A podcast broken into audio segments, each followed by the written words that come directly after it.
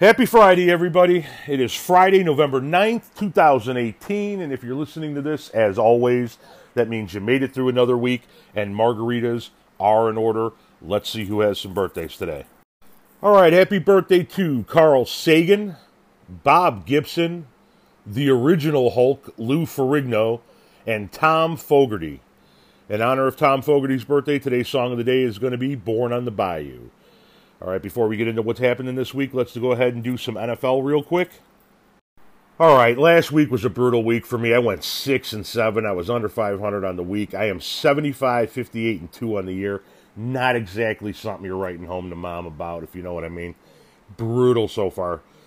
Uh, last week we saw the Niners rookie quarterback Mullens go off on his debut in Thursday Night Football. Kid comes in for the first time ever in an NFL game under the lights Thursday night football. Here, go win us a game. What does he do? He routs Chucky's Raiders 34 to 3, goes 262 yards in the air and three tutties. A, hats off to you, Mullens. B, wow, how bad are the Raiders right now? I mean, I know Chucky's a genius and they've stockpiled picks and they are building for the future, but right now they are hot garbage. Hot garbage. I mean, the Sisters of the Poor could whoop Chucky's Raiders right now. It is brutal out in Oakland. Uh, the Vikings set a franchise record for sacks in a single game by sacking the Lions' Matt Stafford 10 times. A Lions offensive line. It's kind of hard for your quarterback to throw the ball down the field if he's constantly on his back staring up at the sky. You guys might want to fix that. Uh, Brutals, uh, Broncos had a brutal way to lose the game. They lost a 51 yard field goal with three seconds left at home, so they wind up losing. Wide receiver Michael Thomas of the Saints pays homage to former Saints wide receiver Joe Horn by pulling a flip phone out of the padding of the goalpost after a touchdown to give the old school celebration. He got flagged for it. You can't use a prop, but still cool move on uh, tipping your hat to the senior there.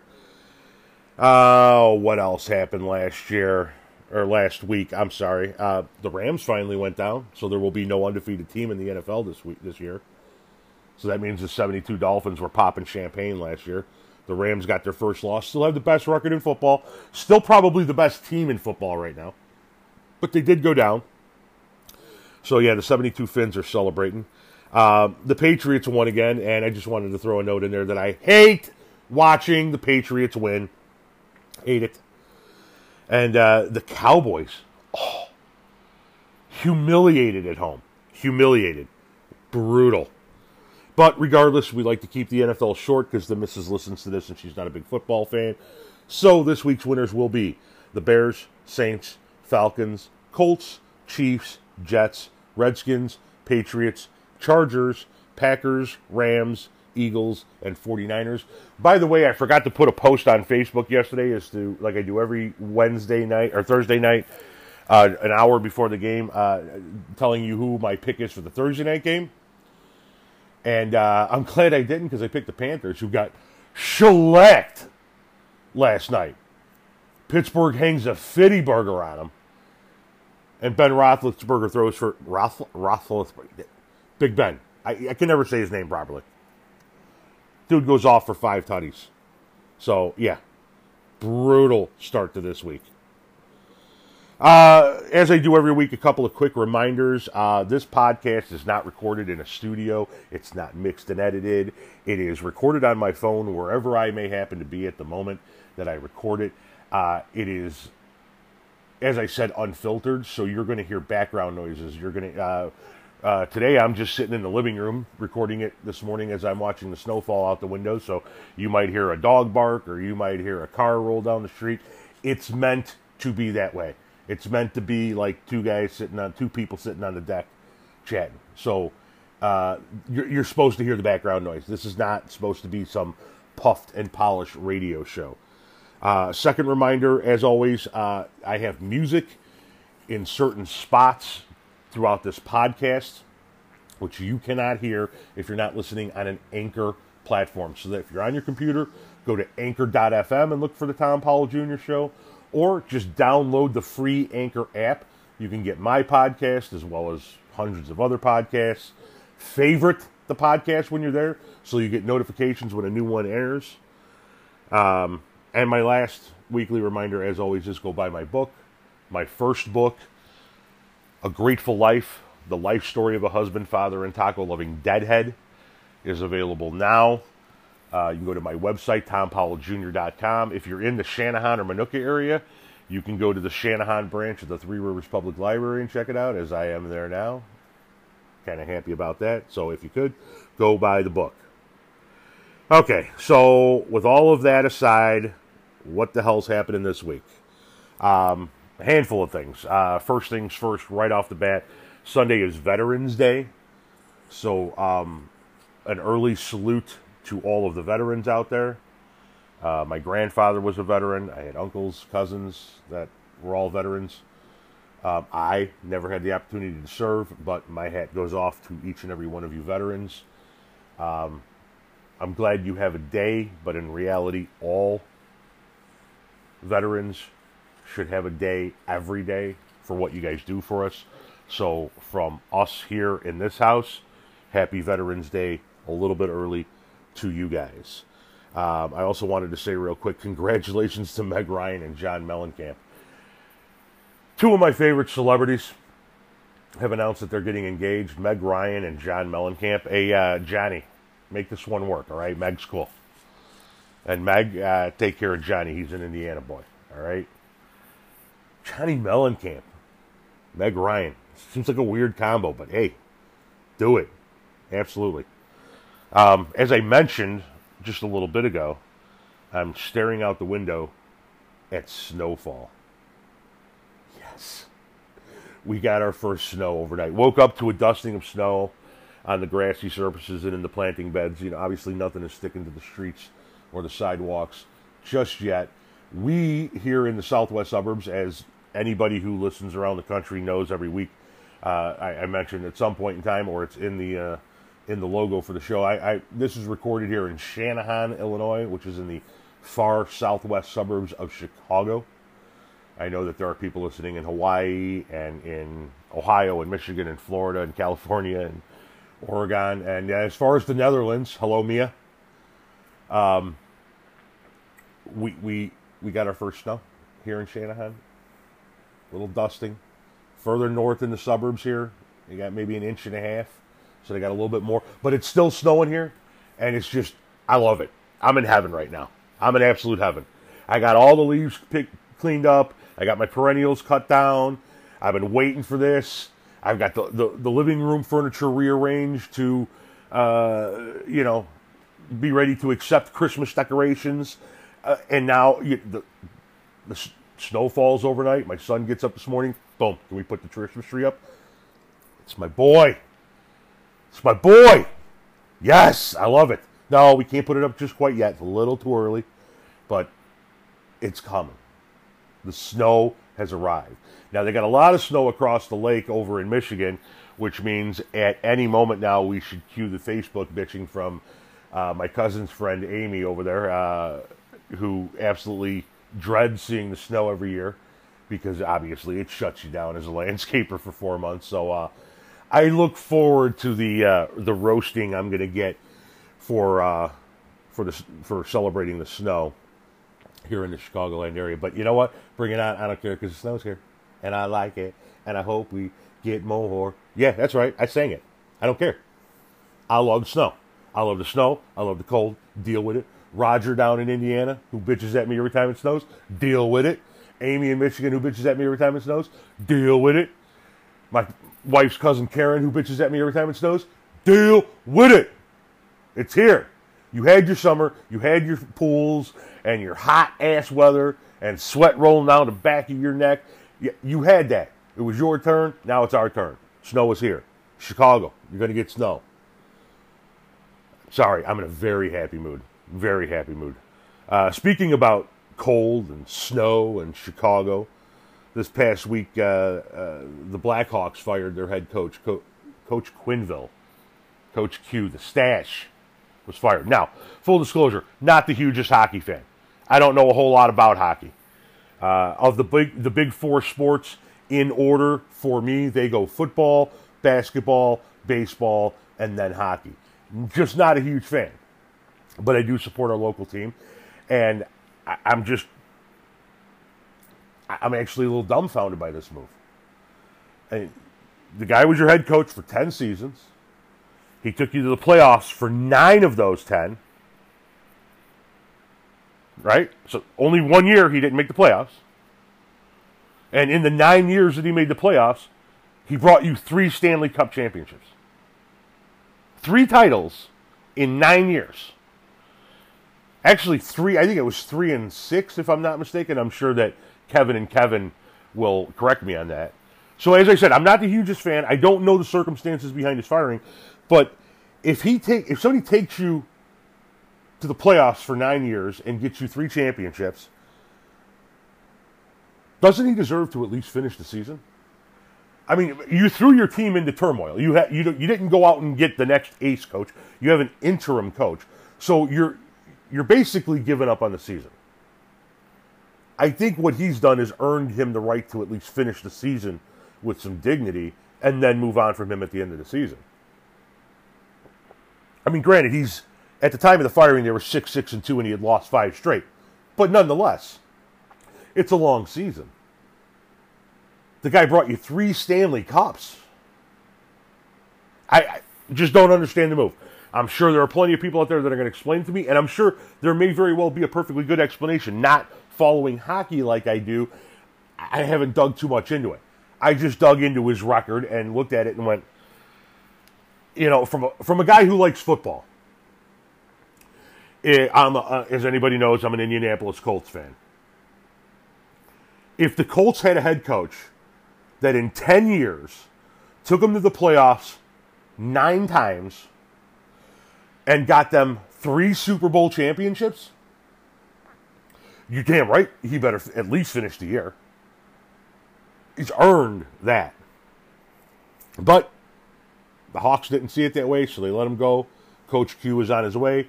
Coach, I was never a huge fan of hockey, but I know a lot of people that are, and I know a lot of people that you made very happy by bringing three championships to the city of Chicago. So, on behalf of all the Chicago Blackhawks fans, thank you very much for what you've done. I hope you land on your feet somewhere. I personally don't think it's right the way they did you, but it is what it is. Thank you.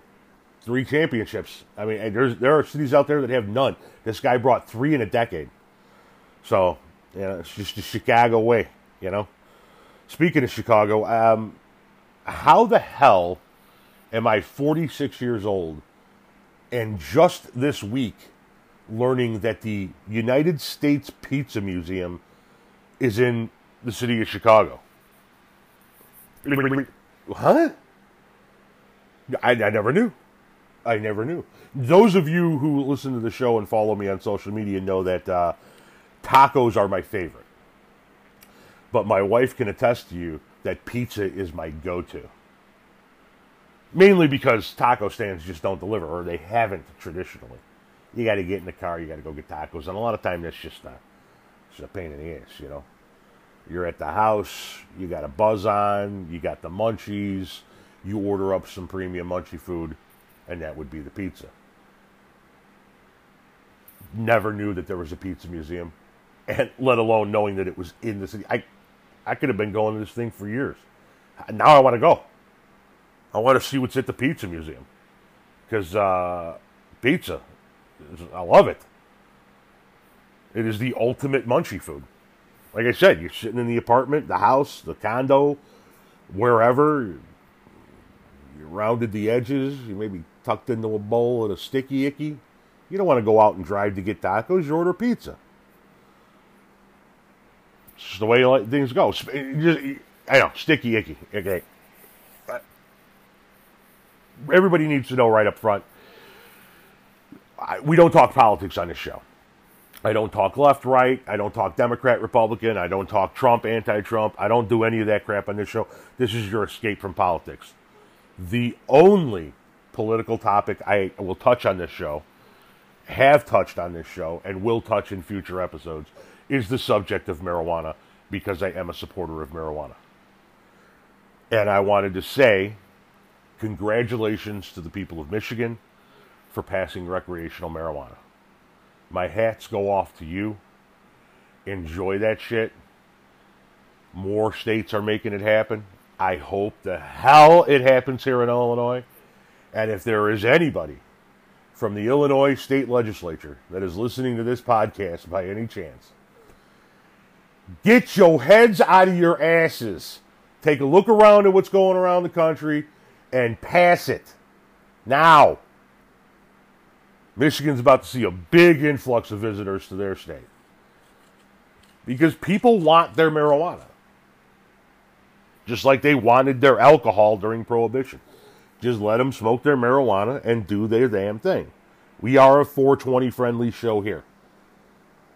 As a matter of fact, uh, while this show has not been running since I was 13 years old, this show has been a 420 friendly show since I was 13 years old, if you catch my drift.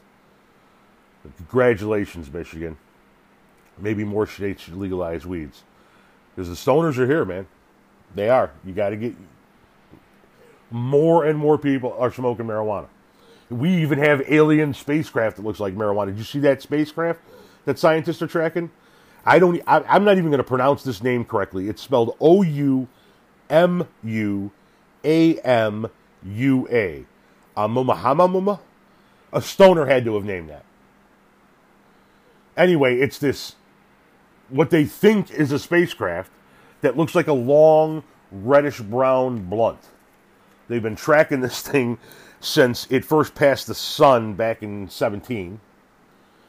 And uh, it, it doesn't, you know, move like a comet. It doesn't move like a meteor. It moves like a spacecraft. And uh, I'm telling you, the space aliens are here. They're bringing space weed with them. And uh, we need to follow their lead. Scientists say that this thing, the way it looks, the way it moves, its markings, it, it can only come from another solar system.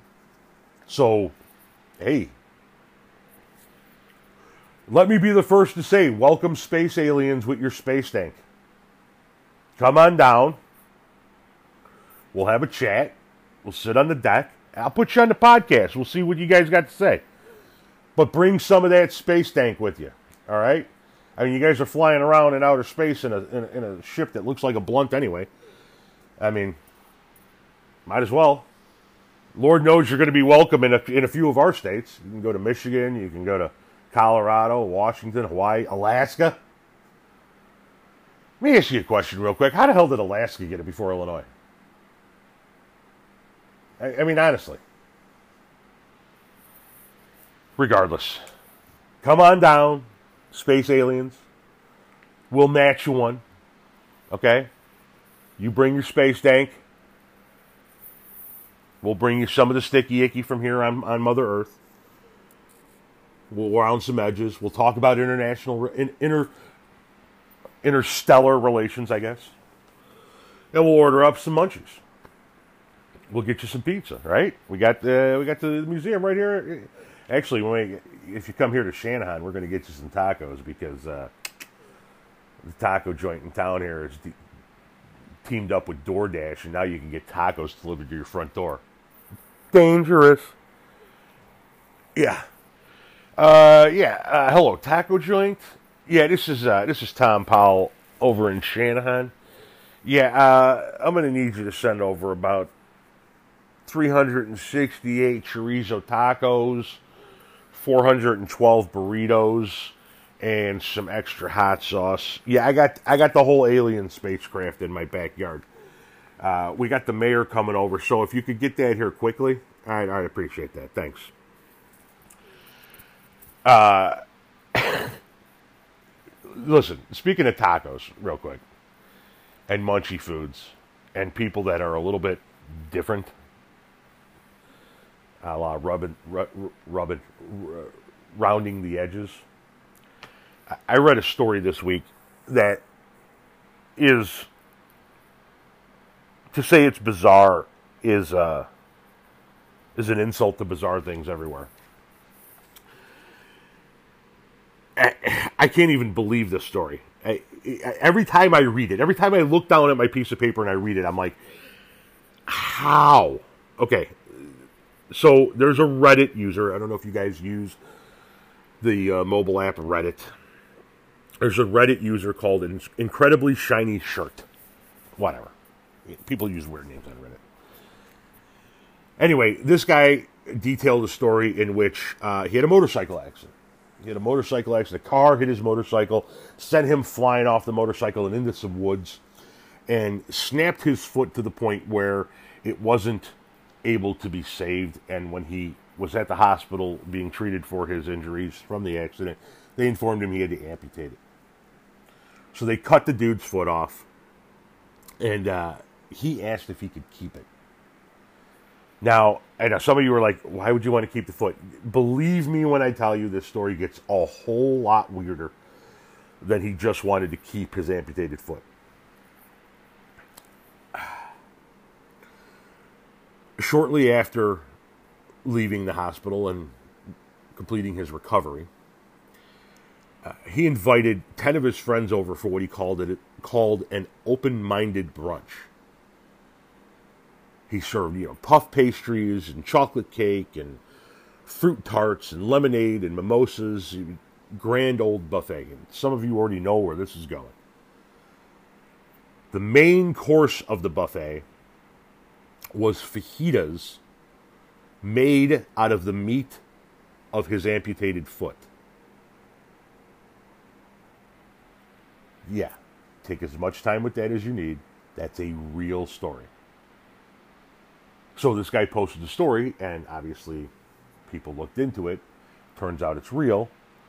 And uh, people started asking the question well, isn't there a law against cannibalism? Shockingly, there is no federal law against cannibalism, and only one state has laws against cannibalism, and that would be Idaho.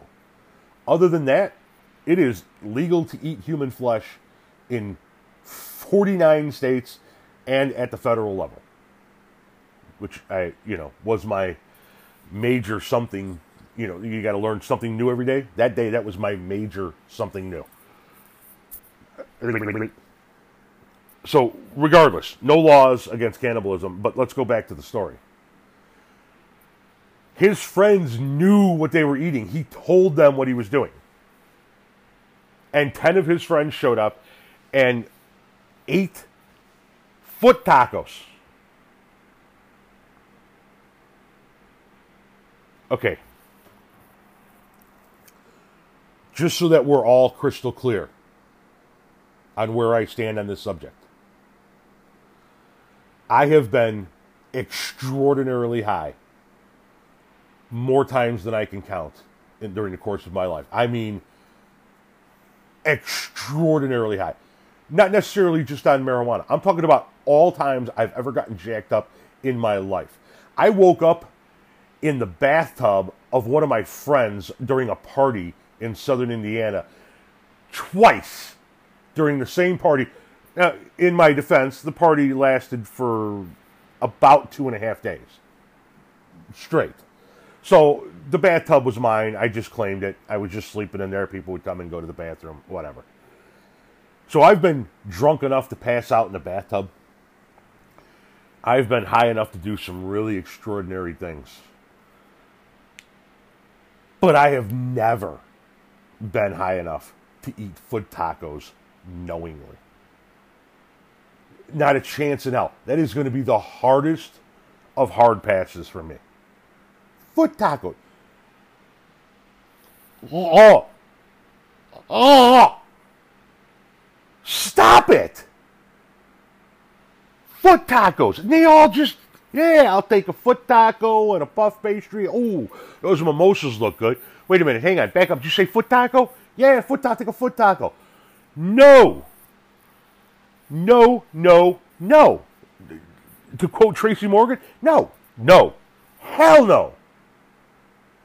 To quote the preacher man, hell to the no, to the no, no, no, hell to the no. Uh uh-uh. uh Foot tacos is a hard pass. I don't. Listen, my wife gets grossed out because I like tongue tacos, lingua. If you guys are, if you guys ever have a chance to eat real Mexican lingua tacos, so good, so good. And that will drive like I have never had them in the house. I'm never going to get my wife to make tongue tacos. Never. That that's drawing a line right there. You, can you possibly imagine if I go, hey honey, you mind fixing us up some tacos? Here's this foot. No, that's like instant divorce time right there. Pack the shit, leave, disinfect the house by burning it to the ground. I can't believe you just did that. Foot tacos. God damn, there are some weird people in the world. Some weird ass people. Uh, this guy is weird. I don't know if you saw this guy. His name is uh, Emil Rattlebrand, Ratelband, R A T E L B A N D. Emil Ratelband. He's 69 years old. He's a positivity trainer. Right there, right off the bat, those positive positivity trainers, all bullshit, all of them. But we will get into that. The my thoughts on the on the whole I don't even know half their names, you know that big tall guy that was in that movie Shallow Hal, and that guy Gary Vee that's the hot ticket right now, and Dr. Phil's of the world. We'll do a we'll do a segment on another show about uh, the bullshit that is positivity thinkers. But for the purposes of this story, this guy he's a positivity trainer. He's 69 years old. He lives in the Netherlands. Another Netherlands reference. Hello, Mia. Mia is somebody that follows me on Facebook. She uh, she's very active and uh, uh, she's a very fun gal. If you guys are on Facebook and you see Mia comment on one of my posts, say hi to Mia. Anyway, Emil Ratelband, 69 years old, positivity trainer from the Netherlands, and he wants to legally change his age. He says he feels 20 to 30 years younger than he actually is but because his age is listed as 69 on his Tinder profile, he has a hard time looking attractive to other women. So he wants to legally change his age by cutting 20 years off of it. He wants to legally call himself 49 instead of 69 to help him get dates on Tinder. Uh, that's not how any of this works. You don't. You can feel 49. You can go and do things a 49 year old does, but you're 69 years old. And uh, how about you get the hell off of Tinder? You know, go down to the bar, go down to the park, go down to the grocery store, meet yourself a woman. But no, you don't get to just legally uh, change your age not how any of this works. It's not at all. Um, I wanted to briefly, just I got to briefly talk on a topic real quick before I get into the last two main issues of the week. Uh, and, and, this this topic here is uh, The Walking Dead. Pause this, fast forward it if you don't want to hear any spoilers about last week's episode, not this week's episode. Only talking about last week's episode. so if you're caught up with the show, it's just a recap of last week because last week was kind of an important episode. Uh, we had some really trippy trips. Rick Grimes was on him having himself one hell of a spirit journey, having the hallucinations. Uh, we we had Shane coming back in the hallucination. Shane coming back with one of those badass speeches that makes you want to run through a wall. Love seeing that. Uh, the, the the scenes and the the hallucinations with Hershel you know, it gets you right in the fields. But at the end of the day, Rick lived. You know, it was Rick's last episode. It was his last episode on the show The Walking Dead, at least for now. Um, and he flew away in a helicopter. Apparently, they're doing some other stuff with him. We don't know what that's going to be yet. We're going to see in the future. But he's not dead. He's just gone. Okay?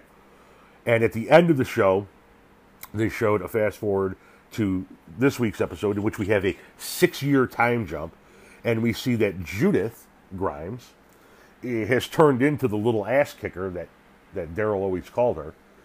Uh, she's out there rocking mom's shirt, Carl's hat, dad's gun, a little katana for herself.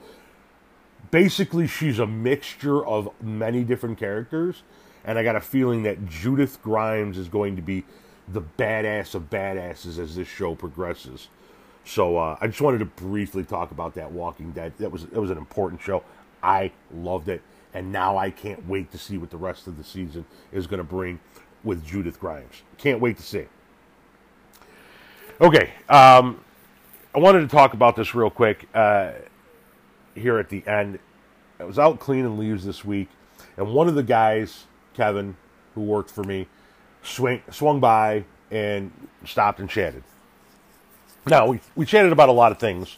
One of the things we chatted about um, that I, I kind found kind of interesting and, and, wanted to jot it down was uh, he, he had asked what my son was for Halloween, and I told him that he was a character from Halo. And he asked, how does, how does he even know what Halo is at his age? And, and I didn't think anybody played Halo anymore. I said, well, he knows what Halo is because he watches YouTube videos about Halo. Every kid his age, excuse me, is into watching YouTube videos. And that's what he does. And it made us realize what the progression, or what I'm calling the regression, of children's playtime has become. I'm 46. When I was a kid, when I was seven, we went outside and we played. That's what you did. you might have had some Tonka trucks outside, some army guys, or maybe you just got on your bike and rode around with your friends. You went to the woods, but you played outside. Kevin's generation, Kevin is 25, 26, mid 20s. His generation was a combination of playing outside and video games. When he was at his youngest, the video games weren't hot yet, so they were still playing outside. And then as they progressed, they played video games. You know, like the other guy that worked for me, Kevin. Yes, there were two Kevins that worked for me. You know, his big thing is playing video games, gaming on a computer. Fast forward to my son's generation, and what they do is they watch videos of other kids playing games. That's why I'm calling it a regression. We played. We went out and played. Kevin's generation went out and played and then started getting hooked on video games and then stayed in and played video games. And now this generation is like, I didn't want to play the video game. I just want to watch other kids play the video game. That is almost made me want to just unplug every TV in the house. Well, that's how you kids get your kicks. Guy at the end of the street, uh, his son goes to school. My son, his son does the same thing. They, you know, they uh, they watch these videos, and the popular videos these days is of other kids doing cool stuff instead of going out and doing that cool stuff yourself. You watch videos of other kids doing it. So it has, excuse me, it has regressed over the generations uh, to the point where that's what the hip thing is to do now. So uh, I got a lot of work to do with the boy, uh, getting him to, to actually get outside and play. But that's not the main thing that came to mind when, when Kevin stopped. I mean, we talked about that whole regression of the kids playing thing. But one of the main things that came to my mind when he stopped and talked was uh, you know, this guy worked for me for six years. And he worked for me in arguably the most grueling conditions, right? If you're a landscaper, you're sweating your ass off when it's 100 degrees out there. You're fighting the wind the, on the windy days. You're you're freezing your giblets off when you're out doing leaf cleanup at the end of the year and it's 29 degrees out.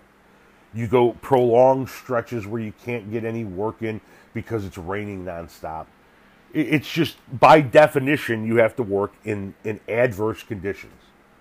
So this guy for six years sweat his ass off, busted his ass, wheelbarrowing rock and digging holes. Not exactly a, a pleasurable job. And now he stops by and chats. You know, we, we still talk on social media. We text each other once in a while. And he swings by and he chats and was, you know, sitting out in front of the house chatting. And it made me realize that I was a success as a boss. I was a, I was a success as a business owner. Now, we obviously we made our money. So I'm not talking about the dollars and cents aspect of it. I'm talking about the interpersonal human relationships aspect of being a boss. If you can work for somebody, or if somebody puts you to work in the shittiest conditions possible and makes you sweat your ass off and drives you in the heat and and and works you to the bone and you still want to swing by and chat with them then that means that even though the conditions were shit the job the, the experience the way he managed you was positive. You, you don't swing by your old boss's house if that boss was an asshole it got me thinking about the places that I used to work. Now, I've worked for a lot of different landscapers over my lifetime. And uh, one of the things I learned on uh, very early on is uh, the industry, unfortunately, is chock full of assholes. A lot of guys out there that just like to cut corners and give their employees bare minimum everything and the worst possible supplies and your trucks that are falling apart, and always tell them how lucky they are to even have a job. Just assholes, right? And throughout my career, as I moved from one job to the other, I took with me the positive stuff from the last job and remembered the negative stuff to be weary of heading into the next thing. And it was just schmuck after schmuck after schmuck that I worked for. and then I got to work for a company called uh, the Fisher Burton Company out of Wauconda, Illinois, in the far northwest suburbs. And uh, it made this experience with me talking to my former employee here made me think about that period of time. Because of all the people that I worked for, uh, that was my most pleasurable experience. They did it the right way. So I was there for nine and a half years. Uh, Tom and Richard are the owners, his, partners, and uh, got me thinking. Well, yeah, you know, I look back at my time, Tom and Fisher, or Tom and Richard, as pleasurable. I had, I was given good equipment. I was given the best possible material to make my jobs happen. I was given the freedom to run my jobs. I was given the support and the backing of the uh, of of the ownership and the office. They were extraordinarily family oriented, which I tried to be at every turn with my guys. You know, they understood that it, it, it's it's a business and we're here to make money, but you, you know, unhappy employees that are struggling with stuff at home aren't going to make you any money. And this is kind of that if you looked at the, if you found this post on Facebook or Twitter or Instagram, and you were looking at the, the, the, the bullet points of what I discussed this week, you, you saw one that says, own what you do. This is what I'm talking about here owning what you do.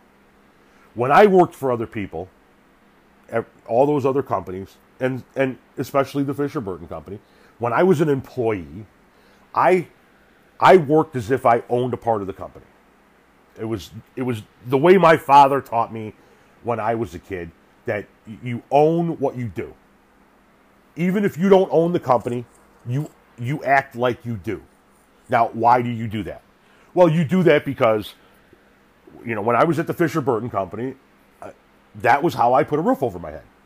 That was how I put food in my refrigerator, kept the lights on, and put a roof over my family's head. So it would only stand to reason that the better they do, the more it may not necessarily equate into more money in my pocket, but what it equates to is my ability to earn becomes stable, steady, and is stress free. I'm not constantly worrying about whether or not I'm going to lose my job, if the company is going to go under.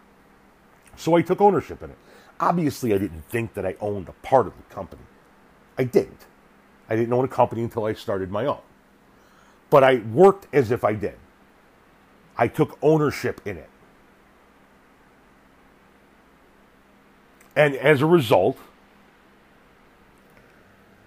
the things that I ran from, you know, I can't speak to every superintendent that worked for the company, but from my aspect of it, I tried to approach every last bit of it as if Tom and Richard were there managing it themselves, so that the company ran as best as it possibly could and made as much money as it possibly could so that my earning was as stable as humanly possible so that I didn't have to worry about where my next paycheck was coming from for my family's sake. Then I became an owner myself. And what I tried to do as an owner was look back at it through the other lens and say, okay, it's all on me. It's, it's my company. I get to make the, the, shots, make the decisions. But I also have to remember that while it's while I go out and I procure the work, I secure the contracts. The guys that are working for me are the ones that are busting their asses to actually execute it. So without them, I still don't earn. So I try to treat them as how I wanted to be treated when I was an employee. And the fact that we still talk, we still text one another. We went to a comedy show months after our the last time we worked together and and he stops by to say hi. That all pointed to I was a success in doing what I tried what I was trying to do, which was not only be your boss, not only be your leader, but also be somebody that you were like I enjoyed working for that guy. And that made me I'm going to be honest with you, made me feel kind of good. That that you know, maybe you guys didn't earn a million dollars working for me and it wasn't a job that you were going to have for the rest of your life. But in the brief period of time that you worked with me, you had fun, you're in a decent buck, you did an honest day's work, and nobody cheated anybody. Nobody was there was there was no bullshit. There was no dr- we we just went out and did our work and we had a good time doing it. And that's what I try to do in everything. I try to own what I do.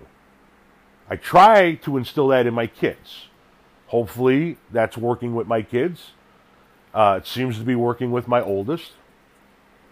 My middle child is showing signs of it. My youngest is still, well, he'll be seven years old in December, but uh, we'll, we'll, we'll see how he turns out. But my my PSA of the week to you would be to own what you do in all things that you do.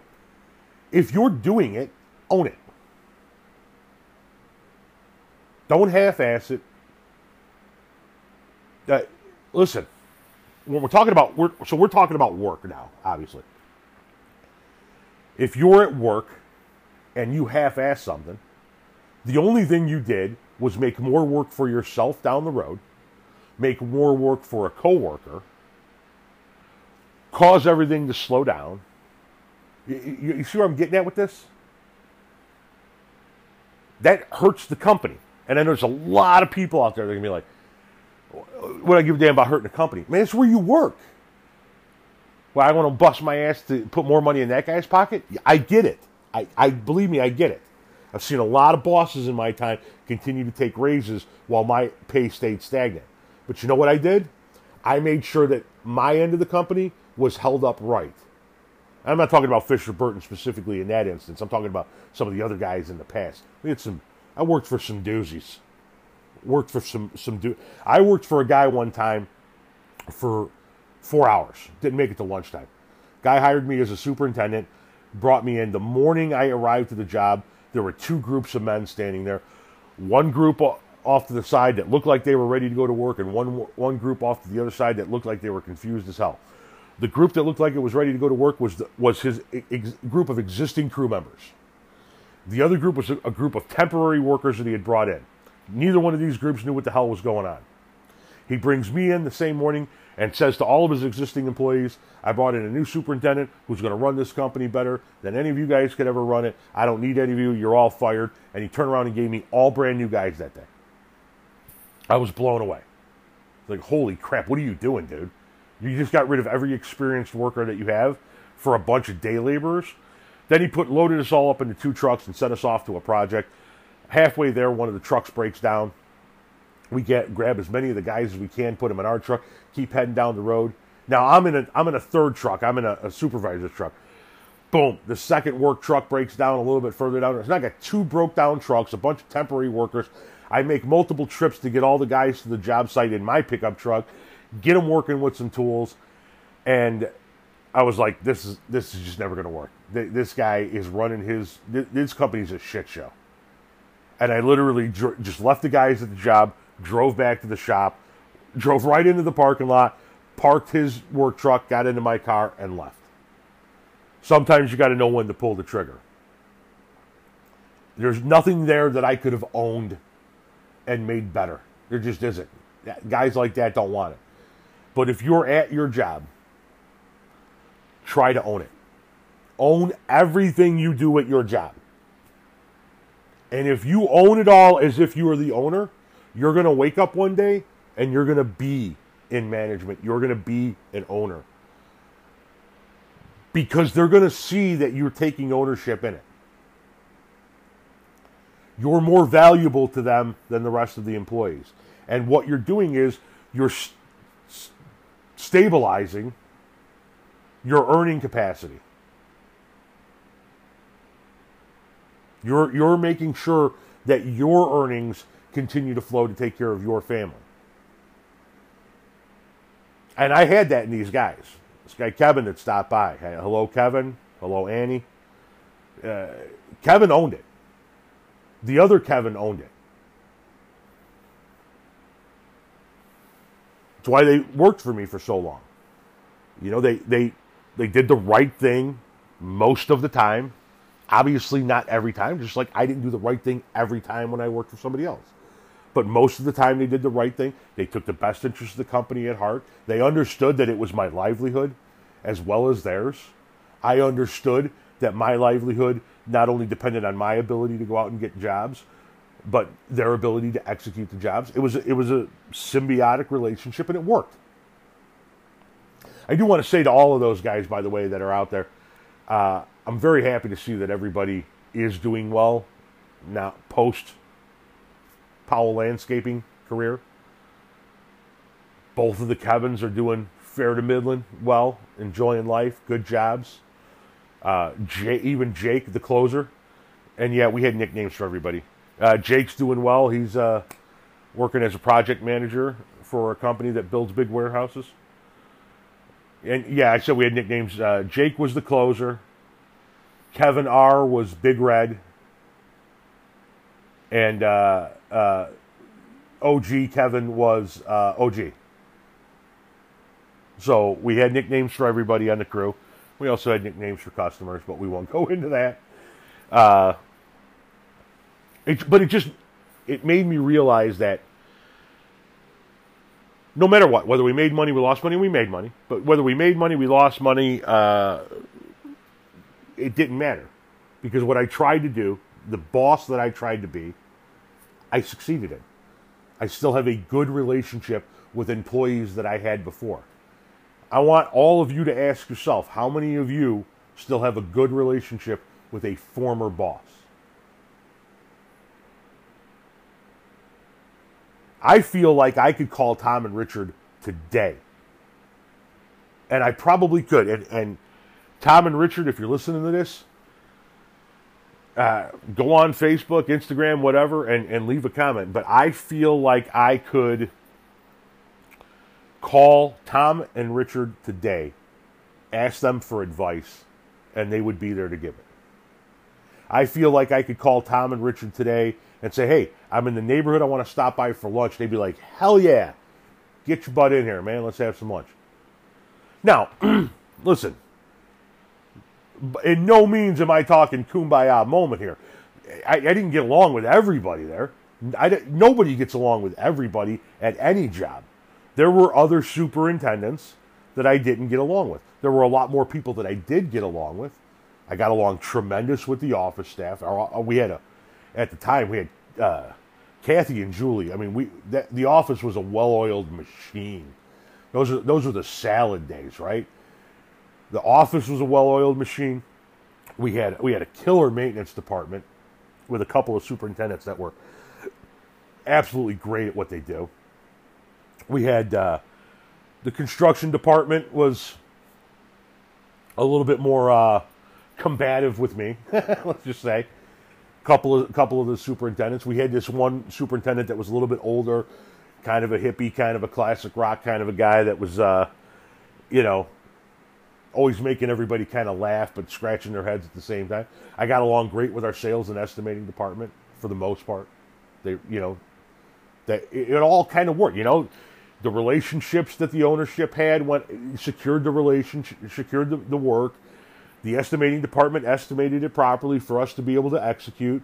We went out there and executed it, got our paperwork into the office. Everybody got paid. Everybody went home happy. It, it, it just worked. But the thing that really made it work, going back to the main topic of what I'm talking about here with me and the guys, what made it work was it started at the top. Ownership sets the tone upper manager. So it's either ownership or it's the uppermost management that you deal with. Maybe you work for a company where you don't see the owner every day or every week or even every month, but you have a, a, a senior manager above you, right? In my case, it was the man. It was the ownership itself. I dealt directly with the ownership, and they were the tone setters. Um, one of the tones that they set early on with me, and one of the biggest lessons that I took out of that company by far was patience. I came into that company like a bull in a china shop. I had been a superintendent for a couple of different companies, and I had felt that my ideas were being stymied. And you know, you come in and you're like, "Yeah, I'm here. I got experience. I'm ready to change the world. Look, I, I got, I got, I got great ideas." And what I learned rapidly, what they taught me, but in a calm way. I had others try to teach me this, but in a in a way that it didn't resonate like it did when when these two guys taught me was uh, was, was this lesson. Hey, pal, you might have some great ideas, but obviously we've got some really great ideas. Otherwise, we wouldn't have grown to the point of needing to hire your ass. So how about you come in and learn our ways and then we'll talk about what kind of ideas you have if they even apply to the way we run our business. And it was the, the single biggest lesson that I learned while working for those guys. Holy shit, you guys are killing it here. Obviously, you don't need my advice. Now, they were always open to any suggestion, anytime, if they thought for a moment that it was going to make the company better. But obviously, they were already doing it right and it, and it taught me to just kind of calm down. You don't need to be a bull in a china, china shop. Slow and steady wins the race. Let's get out there, execute our game plan, execute our, our, our contracts the way they were designed. Let's do it properly so that those customers want to continue to give us work and we just keep moving on with our with, with our with our lives. Patience was one of the biggest things they taught me there. And specifically, now see, when I say there was there was two guys, there was Tom and Richard. Tom was the money guy. Richard was like the field personnel guy and equipment guy, right? So we dealt with Richard directly. We dealt with Tom once a week when we were kind of turning in our billing. Richard, they, they both taught me patience, but working directly with Richard is where I learned my patience. Richard had a way of telling you no that's a stupid fucking idea, and we're not going to do that. But never saying it to you that way. He had a way of saying no, but in the process, making you come around to his way of thinking by by just kind of like reeling you in with his conversation, and then by the by the time you left there, you left going, "Yes, damn good idea. I think we'll do it that way." Yeah, you know the way he wanted you to do it originally. Just the master at that. As a matter of fact, I only saw the guy snap maybe twice in 10 years, and it wasn't even really snapping. It was just kind of like, I'm frustrated as shit here, and I'm going to raise my voice a little bit, and then we're going to call this thing a day. Just patient, even keel, calm. you know, I used to, I used to be on projects where you know they were multi-million dollar, multi-year contracts,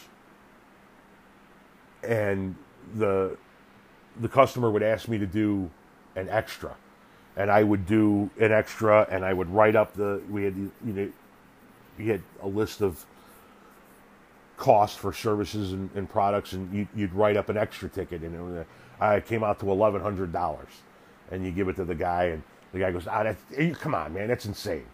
You can't do this for like four hundred dollars." And then I would argue with the guy. You asked for the extra; it's eleven hundred dollars. What Tom taught me was, "Hey, we get it. You're out there watching our back. You did an eleven hundred dollar extra. We deserve to be paid for an eleven hundred dollar extra." But what you're doing is you're arguing $1,100 worth of extra work with a guy who gave us $4 million worth of contracts. Now, we want to stand our ground and we want to make sure that we're not walked all over, but we also don't want to piss off a $4 million customer for an $1,100 extra. Huge lesson to be learned there. Huge lesson. And from that moment on, it taught me on those large job sites how to barter and compromise. Sometimes you wrote the ticket for the extra, especially if the guy you're dealing with was a particular asshole. Sometimes somebody asks you to do an extra and you're like, hey, listen, I can do that extra for you, but you got to take care of X, Y, and Z for me. We've been having problems with blah, blah, blah on the site. And you kind of barter and you get back and forth. Once again, calm and macro thinking. Not everything gets to be needs to be boiled down into argument. And so they, they taught me all these lessons. You know, Richard taught me give somebody the best possible materials and the job is going to be smoother. We had the best plant material and the best mulch. And you, you know, we were never we were never standing in front of a customer trying to explain why that tree is so ugly. You know, we got, we we just we did everything right there. And you take those lessons and you go out and you start your own company and you try to employ those principles and ideals and you try to remain calm with the guys that work for you while still driving them to get the work done and you try and remain even keeled about doing extras for customers or doing favors for customers we had plenty of in the time that I owned my business people coming to me ah oh, man could you help help a brother out? And we would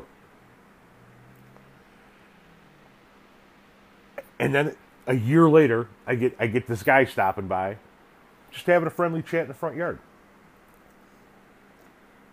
And he leaves.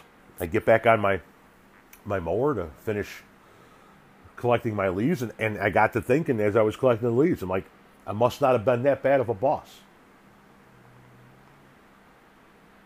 And so that's that's my big message to you this week. My big PSA to you this week is own what you do and and everything will work out for the for the best in the end. You know, you take those lessons.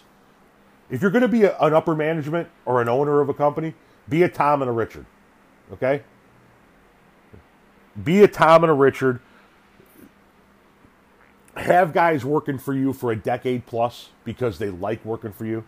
Your company is successful own what you do if you're an employee for a company so that your company is successful. And if you're an owner, own what you do and making sure that you live up to being the kind of boss that you wanted when you were a worker.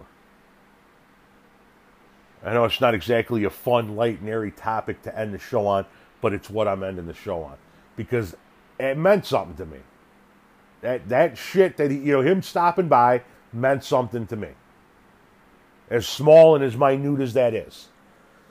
And I hope somebody passes this along to Tom and Richard. I think I might email them a link. And I hope that they hear this and they understand that's what you did for me. You took in a guy that was passionate about landscaping and knowledgeable about landscaping. I'm not here to toot my own horn, but I knew my shit when I came to work for you guys. But I was a bull in a china shop. I know a better way of doing it. I can reinvent the wheel. And they just brought me down to a, to a respectable level, and they taught me patience, and they taught me how to be a proper boss, and they taught me how to be the best boss. And for that, I am eternally grateful to you guys and I am passing that information on to you and hopefully those guys that work for me they go on to their jobs when they reach their management positions or they start their own companies and they take those lessons that I taught them on the job site. And hopefully you guys just keep moving that forward. Kind of like a football coach has a coaching tree, consider this the Tom and Richard ownership tree. All right, I'm the, the TP branch of the Tom and Richard ownership tree. Okay? That's all I got for this week. As always, stay grateful and enjoy a little bit of the Friday song, folks.